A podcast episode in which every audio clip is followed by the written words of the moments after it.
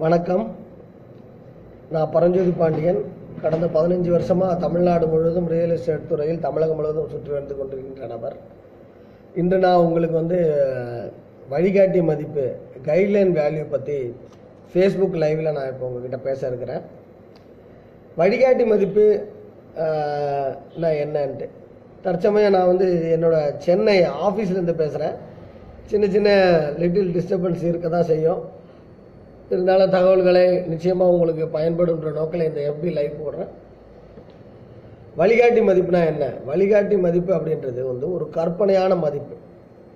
கற்பனையான மதிப்பு அப்படின்னா ஒரு லேண்டுக்கு வேல்யூ அப்படின்ட்டு நாம் போட போடுற ஒரு கற்பனை மதிப்பு. எதுக்கு பயன்படுது அப்படின்னா இப்போ நம்ம வந்து ஒரு இடம் வாங்க போகிறோன்னா அரசுக்கு கட்ட வேண்டிய வரியை முத்திரை தாளாக நம்ம கட்டுறோம். முத்திரை தாள் வாங்குறதுக்கு அரசுக்கு என்ன அந்த நிலத்தோட மதிப்பு என்னவோ அந்த மதிப்பிலிருந்து ஏழு சதவீதம் முத்திரை தாள் கட்டணும்னு சொல்கிறாங்க அப்போது அந்த மதிப்பை யார் நிர்ணயிக்கிறது? இடம் வாங்குறவங்க நிர்ணயிக்கிறதா? இடம் விற்கிறவங்க நிர்ணயிக்கிறதா? அல்லது அரசு நிர்ணயிக்கிறதா? இடம் வாங்குறவங்க நிர்ணயிக்கிறாங்க நிர்ணயிச்சாங்கன்னா என்ன செய்கிறாங்க அப்படின்னா அவங்க பத்து லட்ச ரூபாய்க்கு ஒரு இடத்த வாங்கும்போது ஆனால் அரசுக்கு ஏழு சதவீதம் போது பத்து லட்ச ரூபாய்க்கு ஒரு லட்சத்துக்கு ஏழாயிரம் பத்து லட்சத்து ரூபாய்க்கு எழுபதாயிரம் ரூபாய் நம்ம கட்ட வேண்டியது வரும். அதனால் வந்து அவங்க மூணு லட்சம்னு மதிப்பு போட வாய்ப்பு இருக்குது அதாவது வெளியே பத்து லட்ச ரூபாய்க்கு பரிமாற்றம் செய்தாலும் அரசு மதிப்பு ரெக்கார்டில் மூணு லட்ச ரூபா போடும்போது மூணு ஏழாயிரம் மூணு ஏழு இருபத்தி ஓராயிரம் ரூபாய் ஸ்டாம்ப் பேப்பர் கட்டினா போதும்னு நினைக்கிறாங்க. அதாவது வரியை மிச்சம் பண்ணுறதுக்காக மதிப்பை குறைக்கிறது நடக்குது. அதனால் என்ன பண்ணுச்சுன்னா கவர்மெண்ட்டு அதே போல் அதிகமாக அதாவது குறைவாக விற்றுட்டு அதாவது பத்திரப்பதிவில் வந்து அதிகமாக போட்டுட்டு வெளியே குறைவாகவும் நடக்குது. இப்போ வங்கி லோனுக்கெல்லாம் போகிறாங்கன்னு வச்சுக்கோங்களேன். லோனுக்கு லோன் வாங்குறதுக்கு அந்த டிரான்சாக்ஷன் மதிப்பு அதிகமாக காட்டணுன்றதுக்காக இப்போ அதாவது அந்த இடத்தோட பத்து லட்ச ரூபா அப்படின்னு காட்டினாதான் அவங்களுக்கு அஞ்சு லட்ச ரூபா லோன் கிடைக்குன்றதுனால அவங்க என்ன செய்கிறாங்கன்னா மதிப்பு அதிகமாக வெளியே காட்டுறாங்க. நாங்கள் இந்த விலைக்கு வாங்குகிறோம் அப்படின்ட்டு. அதுவும் தவறு. அப்புறம் என்ன ஆகும்னா அர அரசு மதிப்பு வந்து உ- உண்மையான பரிமாற்ற மதிப்பு குறைவாகவும் அரசு மதிப்பு ஜாஸ்தியாகவும் ஆகுது. இந்த மாதிரி ரெண்டு சிக்கல் இருக்குது அதாவது முன் ஏ- ஏற்ற இறக்கங்கள் மக்கள் தான் செய்கிறாங்க ஒன்று வருவாய் பிரச்சனைக்காக அதாவது என் எதுக்காக செய்கிறாங்கன்னா தன்னுடைய பணத்தை மிச்சப்படுத்துவதற்காக செய்கிறாங்க அல்லது லோன் வாங்குறதுக்காக அதிகமாக மதிப்பை காட்டுறாங்க. அப்போது இந்த ரெண்டு பிரச்சனையும் இருக்கிறதுனால அரசு என்ன செய்யுதுன்னா ஒரு மினிமம் கேரண்டி நமக்கு வேணும். எப்படி நம்ம ப வருமானத்தை குறைச்சிடக்கூடாது. அப்படின்றதுனால அவங்க என்ன செய்கிறாங்கன்னா மினிமம் கேரண்டியா வந்து ஒ- ஒரு ஒரு இடத்துக்கு ஒரு வழிகாட்டி மதிப்பை நிர்ணயிக்கிறாங்க.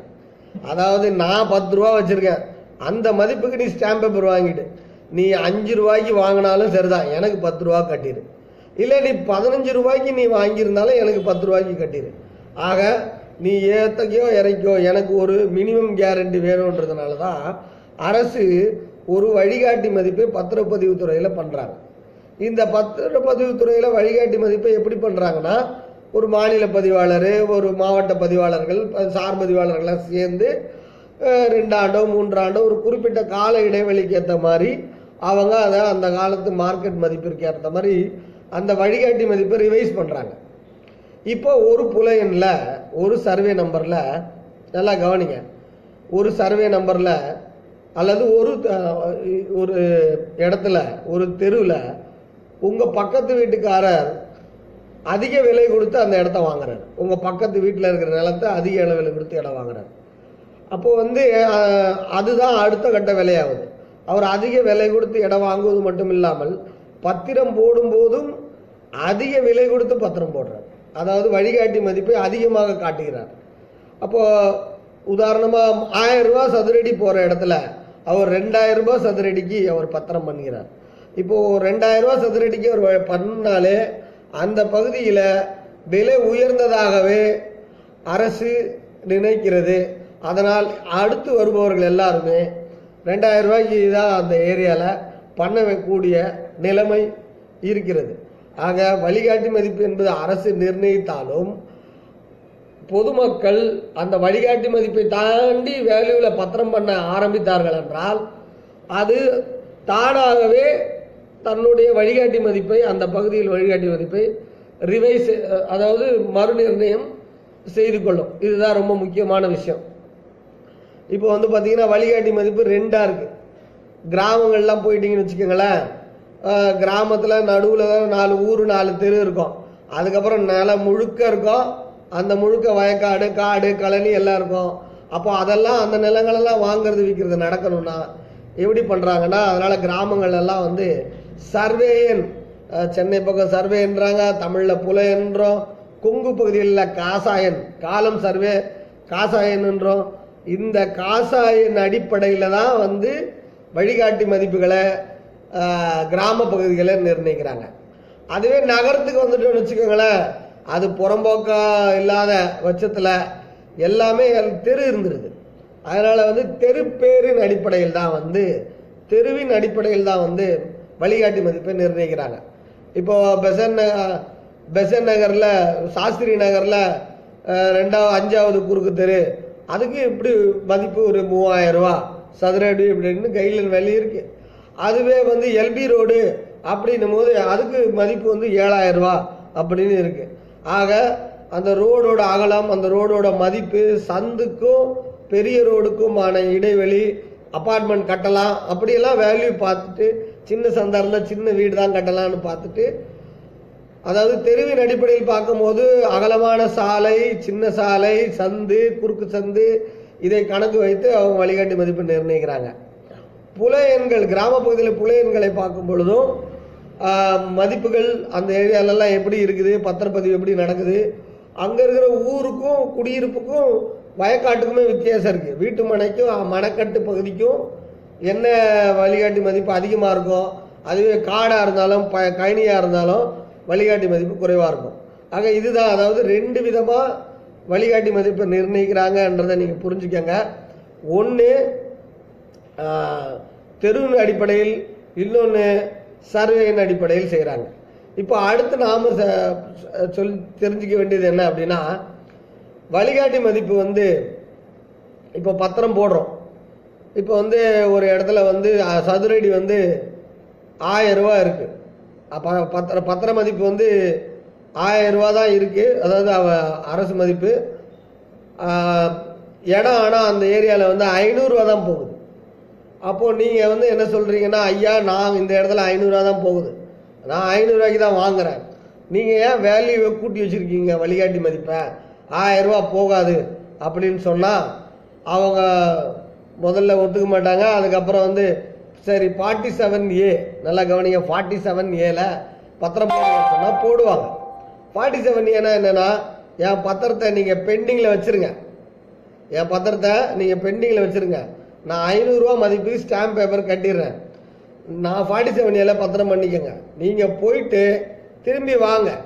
எப்போ? போயிட்டு மாவட்ட பதிவாளர் வந்து இந்த பத்திரத்தை எடுத்துக்கிட்டு களப்பணி ஆய்வுக்கு வரணும். உண்மையாகவே ஆயிரம் ரூபா தானா? இல்லை உண்மையாகவே நான் ஐநூறுரூபா தானா?